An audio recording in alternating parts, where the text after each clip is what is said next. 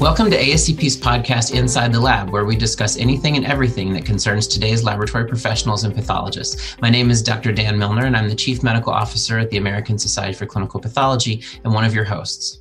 Hey everyone, my name is Kelly Swales, and I'm also one of your co-hosts. I'm an ASCP certified medical technologist and a writer. I work in the publications department at ASCP. Today we're going to be talking about hemovigilance. I'll let our guests introduce themselves. Hi, I'm Chet Andrzejewski. I'm Medical Director of System Transfusion Medicine Services at Bay State Health in Springfield, Massachusetts. I'm also involved with our regional Red Cross as the chairman of the Medical Advisory Committee and with the AABB's Hemovigilance Committee, and serving as a subject matter expert in hemovigilance for some initiatives by the FDA.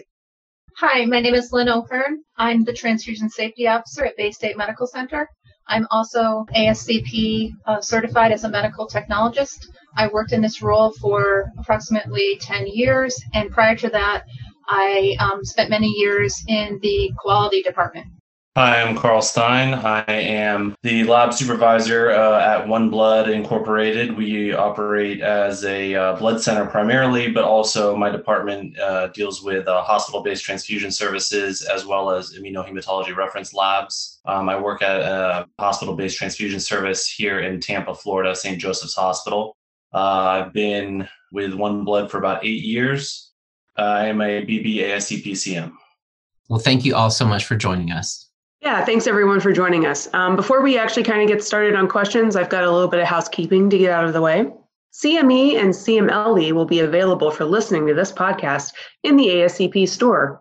The American Society for Clinical Pathology is accredited by the Accreditation Council for Continuing Medical Education to provide, you guessed it, continuing medical education for physicians. ASCP designates this enduring material for a maximum of one AMA PRA Category 1 credit. Physicians should only claim the credit commensurate with their extent of their participation in the activity. All right, great. Well, now that that's out of the way, let's get going. So my first question is kind of within the practice of transfusion medicine, the concept of hemovigilance refers to the monitoring of transfusion reactions of any type at a national level in a big data reporting system. Can you guys kind of elaborate on this and, you know, explain it a little bit more? Okay, Kelly. Well, I think that's a good starting off point. But what I would add very quickly is that this extends well beyond transfusion reaction monitoring, and that it really is part of a larger system of what has been referred to as really culture of safety. And the hemovigilance concept has been around in transfusion medicine for decades, really getting a kickstart, if you will, formally outside the United States with national hemovigilance networks there, but more recently here in the United States with a voluntary network. This concept of hemovigilance can be applied, I think, locally at a hospital's level, regionally, nationally, and as I said, internationally.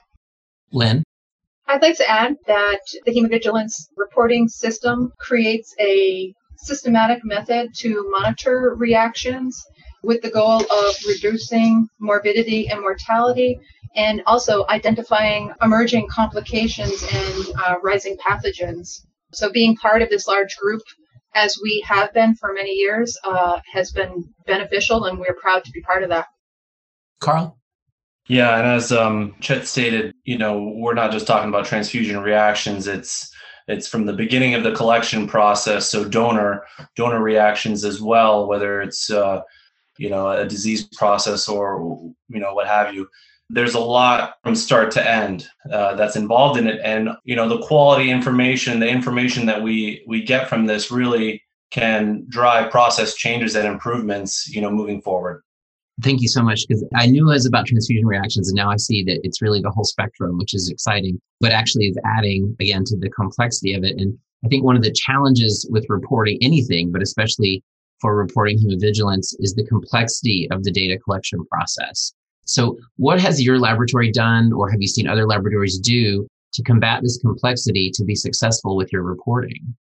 Here at Bay State, we have been involved with our hemovigilance activities for probably close to a quarter of a century, well before the national system became available to us. And as I mentioned earlier, this is impartial to that culture of safety perspective.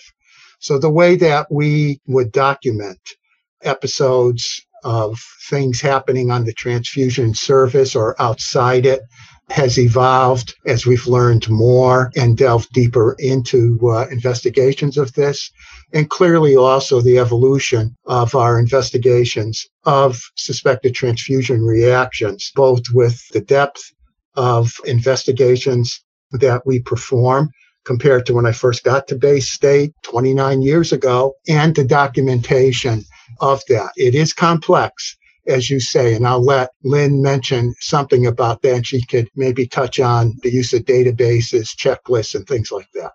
Sure. We found very early on that the amount of data that is needed for reporting is complex. And in order to lessen the burden, we took some of our standard forms that staff is completing at the time an event occurs, either an episode or a transfusion reaction, and we added many of the required elements of the NHSN reporting system so that when staff was in there doing their investigation anyway, they were just acquiring this data and documenting it to make it easier in the end. And actually, adding those extra elements, staff is already looking at the tag, at the label, no extra work for them, and it provided a lot of extra benefit on the reporting end.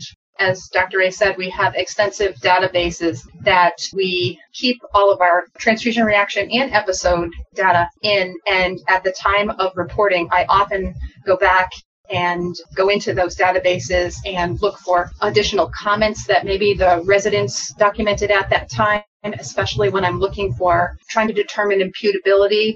The residents also add graphic representation of various vital sign values over time, so you can see, was this the only rise in temperature? It would be an example. Was this the only rise in temperature during that 3-day period? Was that the only thing that rise in temperature associated with transfusion?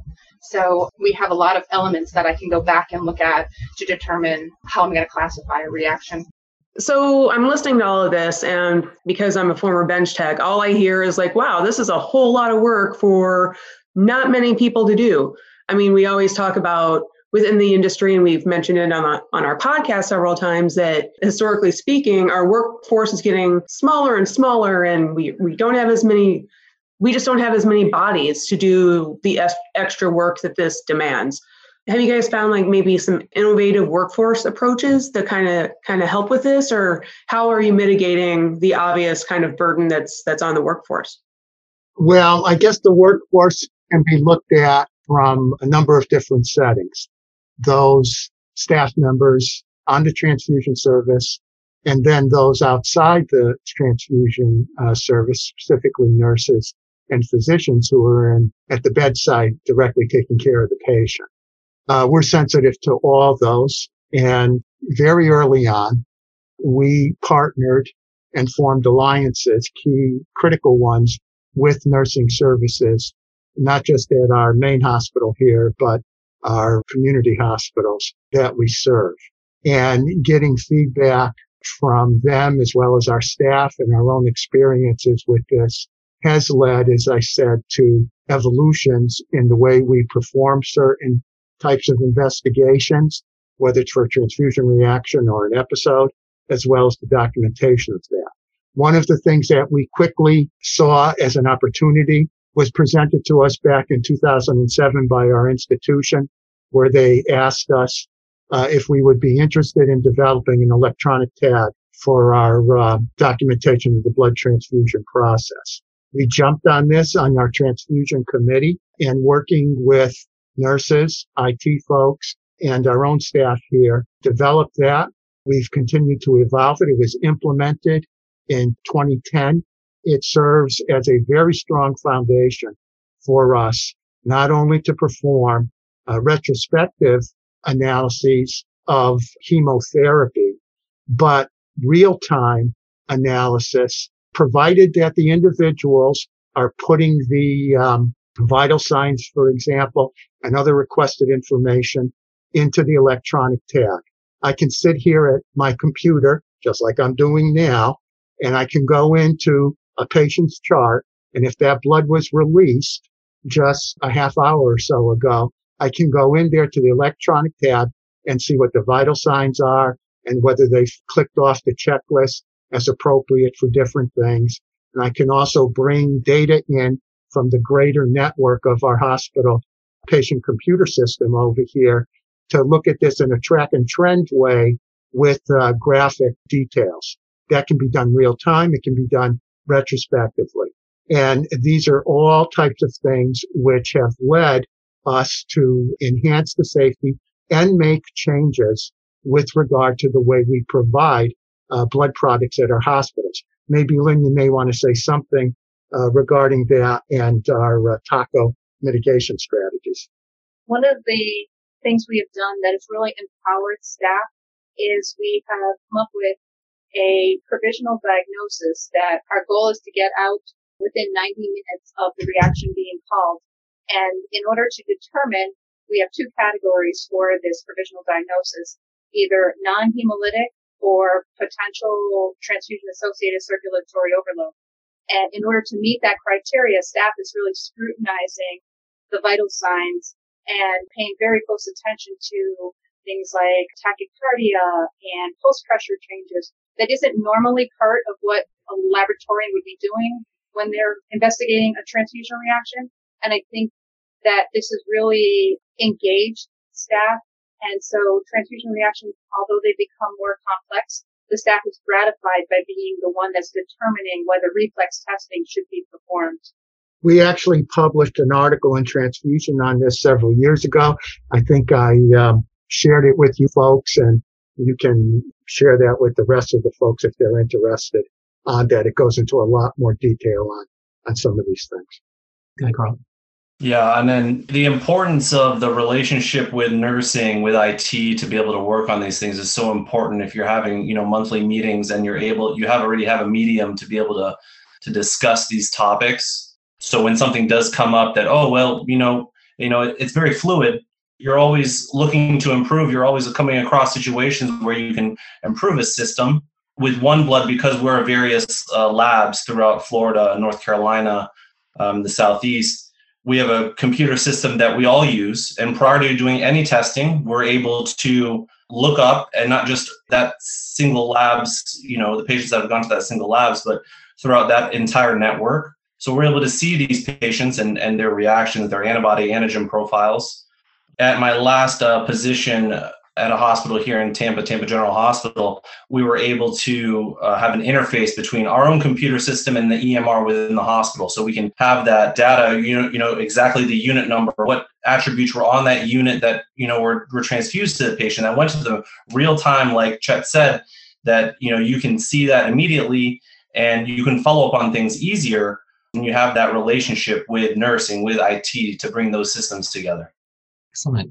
Thanks. We recognize, as Kelly was saying, that workforce shortages are abound, but it sounds like a lot of the solutions that your teams have come up with are related to innovation and technology and collaboration, which are obviously good solutions when you don't have enough people. So bravo for that. I think one of the interesting things from my perspective is that transfusion medicine services support small community hospitals up through very complex tertiary care hospitals. I remember my days as a blood bank resident when they would be doing a liver transplant at MGH and we would be on blood shortage for the next 48 hours. And any of them could have a patient with an adverse reaction. But is there a relationship between the breadth of services that are offered by a center and the value of hemovigilance participation? In other words, should everyone provide data, or is there a surveillance subset of providers that's actually valuable for informing the community? My opinion is that everybody should be providing the data, or at least they should be acquiring it and looking at it within the context of their own settings. Having said that, because the system here in the United States at a national level is voluntary, there is some heterogeneity over the years with regard to number of participants, individuals who may have dropped out from that. That's in contrast to some other national hemovigilance systems, for example, in Europe, where it's mandatory for hospitals to be providing this data. It doesn't mean that this is an inferior system in the United States. It just means that it gets a little more difficult, I think, to interpret some of the data over time when we have this. And I think whether an individual institution elects to contribute data into a bigger network or to look at it within their own hospital system or even at their own institution level. As I mentioned earlier, this is part of the culture of safety. And when approached in the right manner, this does improve blood transfusion safety. There's no doubt in my mind. Lynn? We did encounter, because we are a health system and we have many small facilities, that we did encounter that the burden is on the larger side for a small facility that may not have reactions on a regular basis. Therefore, the learning curve is kind of steep. So very early on, as in the conception, when we brought on participating, I was the method through by which they participated. So I worked with them to gather extra information that wasn't available. And then actually over time, we folded their reactions just into our own, because having a dual system where they didn't have the support to maintain it, it just made more sense to be just treated like they were a reaction of our own. It's worked for us. And then when we go to the transfusion committee meetings for these individual hospitals, we're able to provide the data where they're compared to other small facilities. So they saw the benefit without having to do the work, really.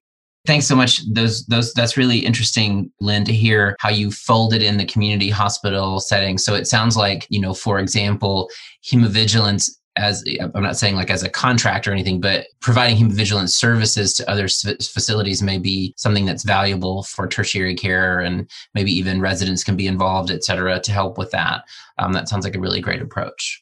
Residents and fellows are critically important if you have them, to teach them that this is part and parcel to the practice of pathology, transfusion medicine in the 21st century. So engaging your residents, if you're fortunate enough to have them, we have a super group that we've worked with over the years, I think is something that needs to be pointed out as well. And I can actually add to that too.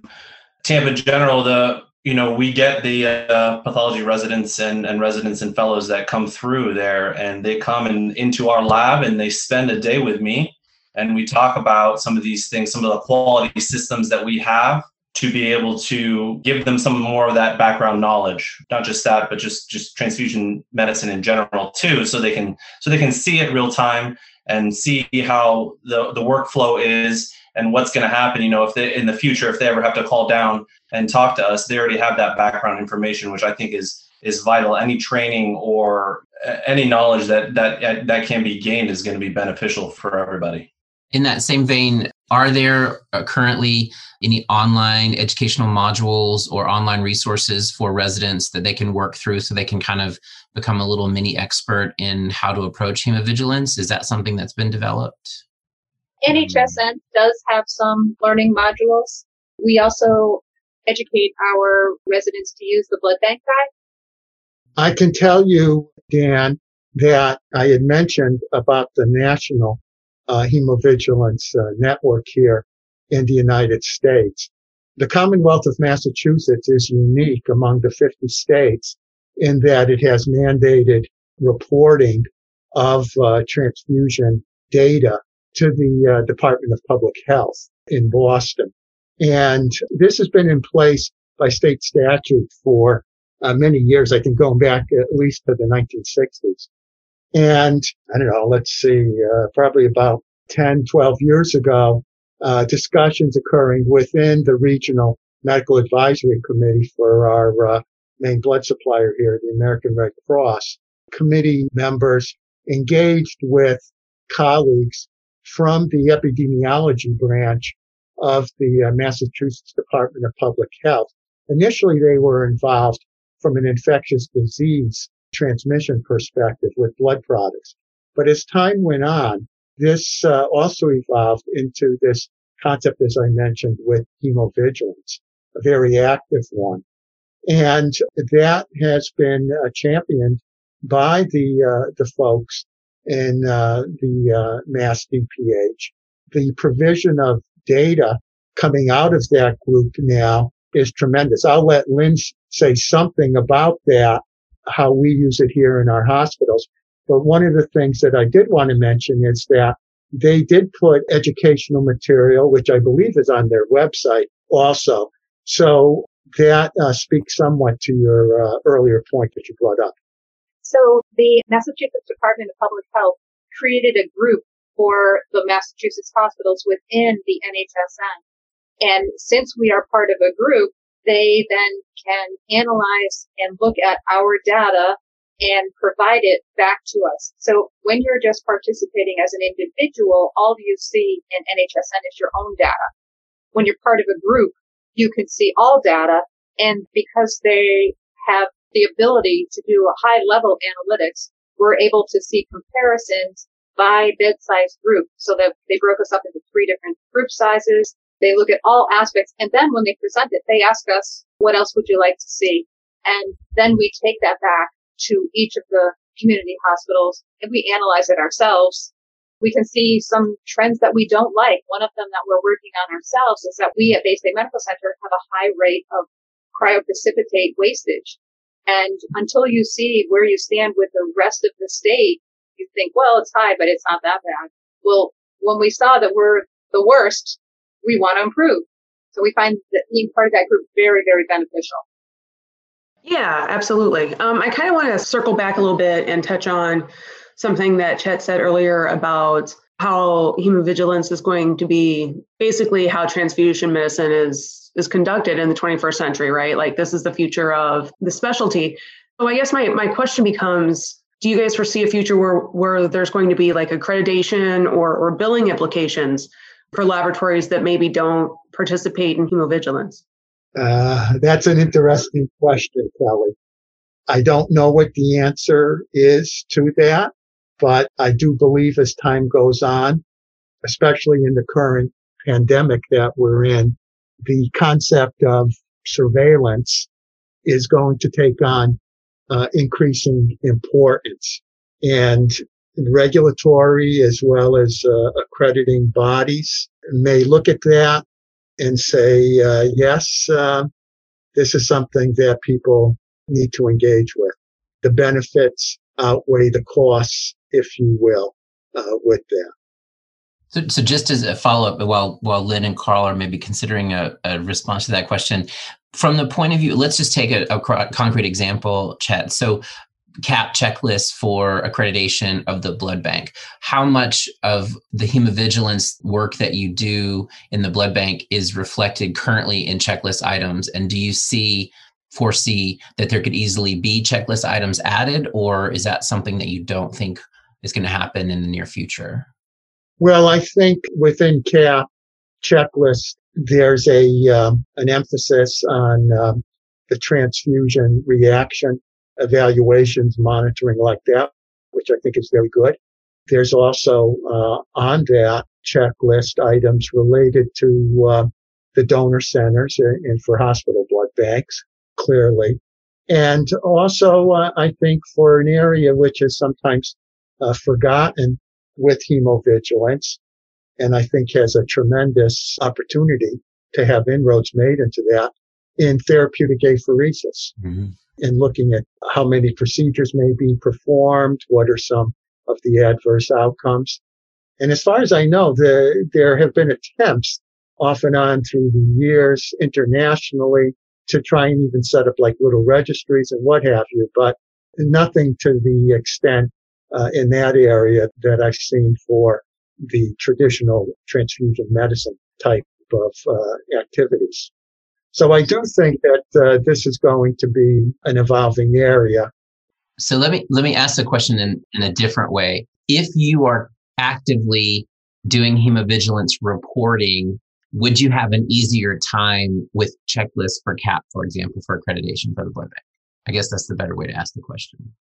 Well, I would think so. Of course, it would depend on how the folks at CAP set up their checklist, right, with that. But if it's harmonized, especially if there's some type of national collection mandate or what have you that goes in with that, as well as the potential for automated collection of data, then I think that would accelerate any movement towards having some of these requirements that Kelly mentioned earlier coming about, to be honest with you.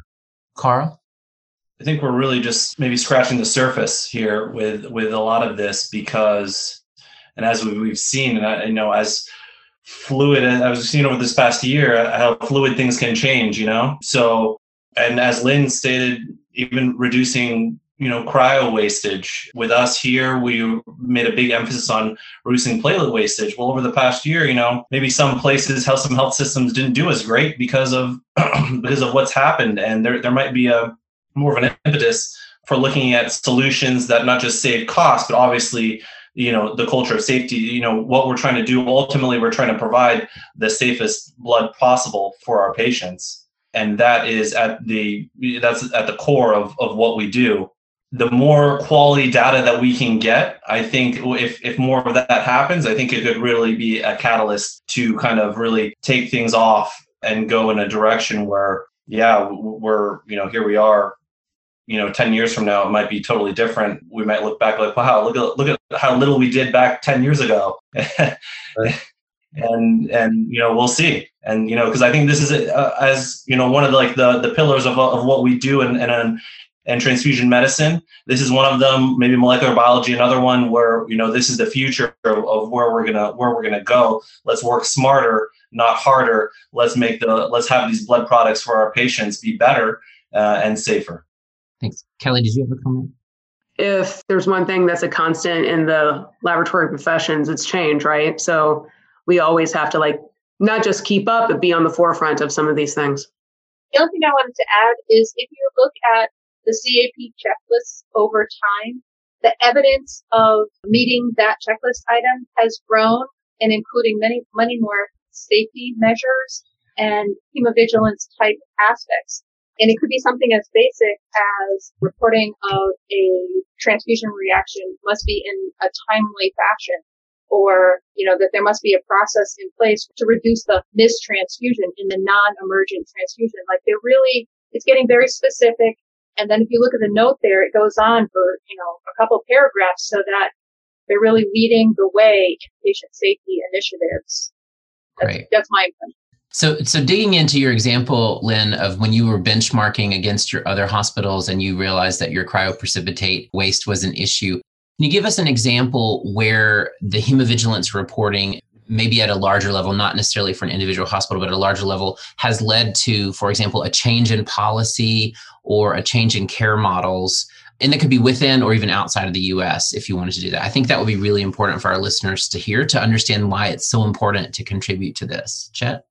Yeah, we can comment on that. And I think one of the most outstanding ones is the lessons that we learned with transfusion-related acute lung injury or TRALI mitigation. And it was through the efforts of our international colleagues over time in the collection of data and then analysis of it that led to realizations that multiparous females as blood donors were more often associated with this type of outcome. I don't have to belabor the point with the group here. I'm sure they know all the things that happened. I think when was that? Since 2008 or something along those lines. And that I know is a tremendous safety enhancement. I can recall from my earlier training years as well as in practice when I was at the bedside during an apheresis procedure for a TTP patient, and we were transfusing FFP, and the patient had a severe pulmonary reaction. These things can be quite scary, not just for the patient, but for the practitioners, and they can also be lethal. So to see the inroads that have been made because of something like examination of data that was acquired, this is amazing.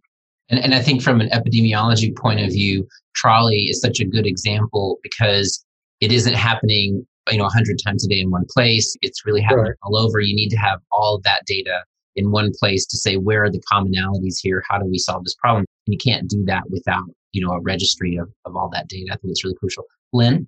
I think I have another example. Here in Massachusetts, for years, we were reporting a couple of times a year transfusion-transmitted infections of Babesia.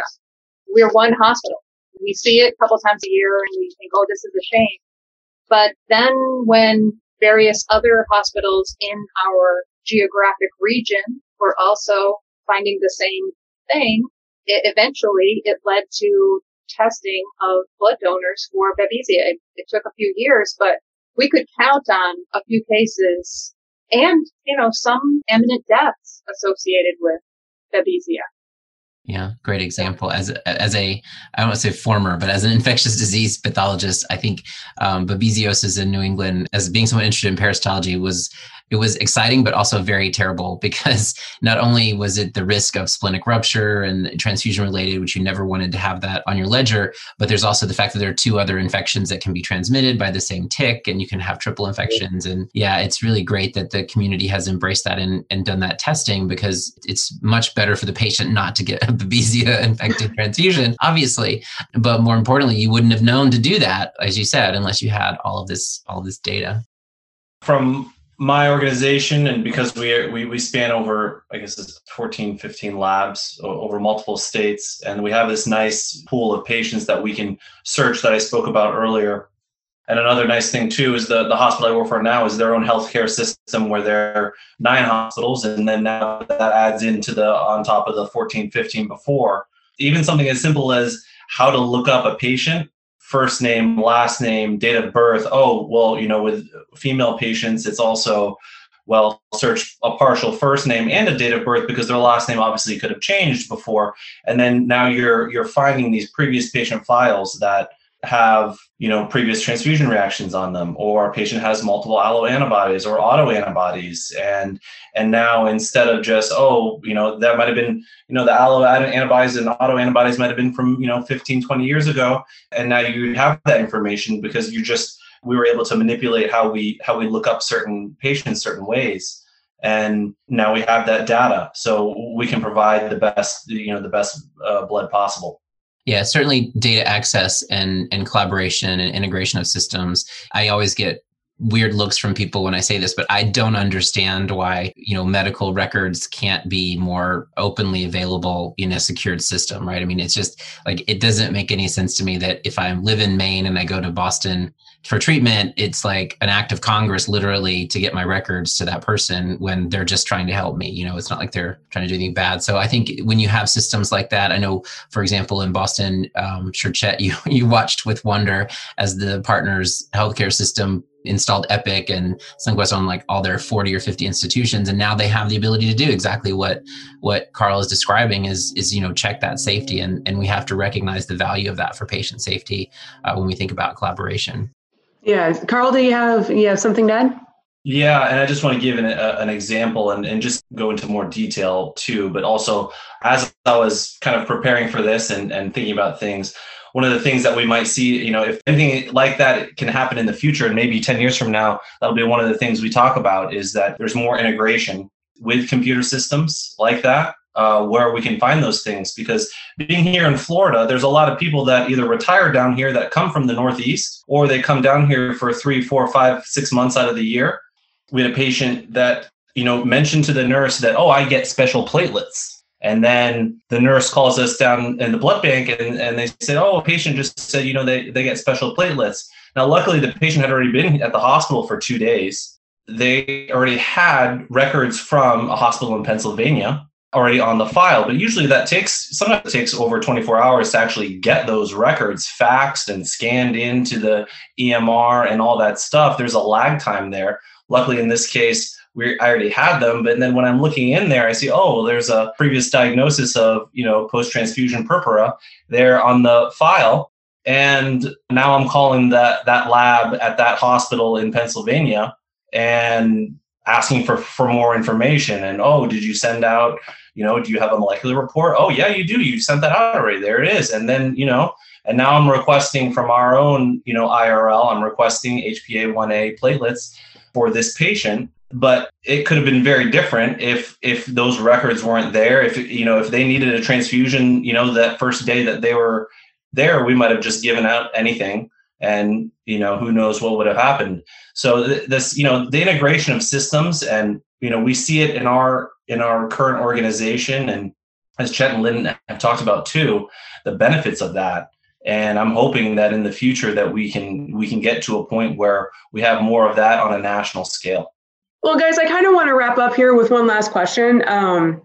Just kind of, could you give advice to laboratories who maybe aren't doing hemovigilance yet, but, you know, kind of want to go down that path and want to start integrating this into their work processes? Do you have any advice for them? I guess I would start by saying that NHSN just this year created an overview for CEU credits. So it's a learning module that tests you as you go. So that gives you a nice overview. And then they have individual modules that are little videos on the step-by-step process.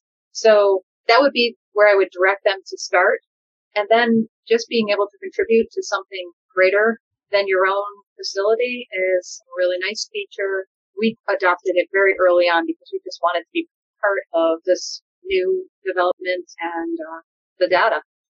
I would say take advantage of the resources that have been put out there, as Lynn said, but also with some of the other professional organizations, including AABB, CAP, as we said, and clearly ASCP with that, as well as the primary and secondary literature that is burgeoning, if you will, now in various facets of this, contributed by folks here in the United States as well as from around the globe. And that the bottom line, as far as I'm concerned, what I've told my staff and residents over the years is, when we look at this, you have to picture either yourself or a loved one at the receiving end of that blood product. Mm-hmm. And how do you feel about that? And have we done everything possible to ensure that we're giving the best care for ourselves or our loved ones if we were on the receiving end of that? Carl? Yeah, and what I like to tell my trainees here in the lab and other team members that I work with, good is not good enough. We need to be great. That's what the patients deserve, is great care. It can be easy to lose perspective because, you know, you see just papers and samples a lot of times in the lab, and you can lose that perspective very easily. And as far as places to start, as far as hemovigilance goes, I believe the previous edition of the AABB technical manual was the first time they had a chapter on hemovigilance. That's a place to start. Or even really, congratulations, you're starting right now because you're on this podcast, right? You know, each lab probably has a technical manual there, but it really should have one available. If you have downtime, pick it up and read it. And each year or each edition that comes out of that, I'm sure there's going to be, you know, there's more and more that's going to go into it. But the patients, ultimately, we're trying to give the safest blood to them, and the patients deserve great care. And this is a huge component in that. The best time to have planted a tree was 20 years ago, but the next best time is today. You can start today. It's okay.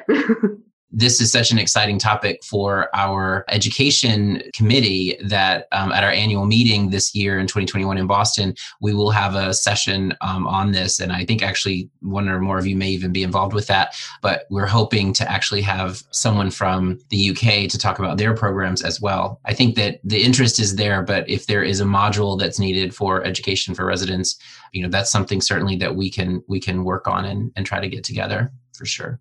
And thanks so much for all of your comments about patients and safety. You know, at ASCP, we are a patient-centered organization. Patients are at the center of everything we do. And I think that this is just a perfect example of a program that takes a lot of work. It takes a lot of time. It takes a lot of energy. But at the end of the day, it's what's best for the patients. And that's really why we should do it. So thank you all so much for participating. This has been extremely interesting and a really wonderful discussion. I've learned a ton.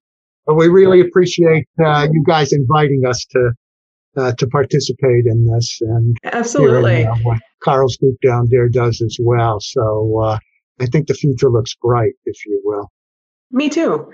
I also want to take this opportunity to remind our listeners to, one, tell your friends about this podcast, and two, make sure and subscribe to our podcast through your favorite podcast aggregator. And don't forget that you can receive CME or CMLE credit for listening to our podcast by looking for Inside the Lab in the ASCP store or on our website, www.ascp.org. Thank you, and talk to you next time.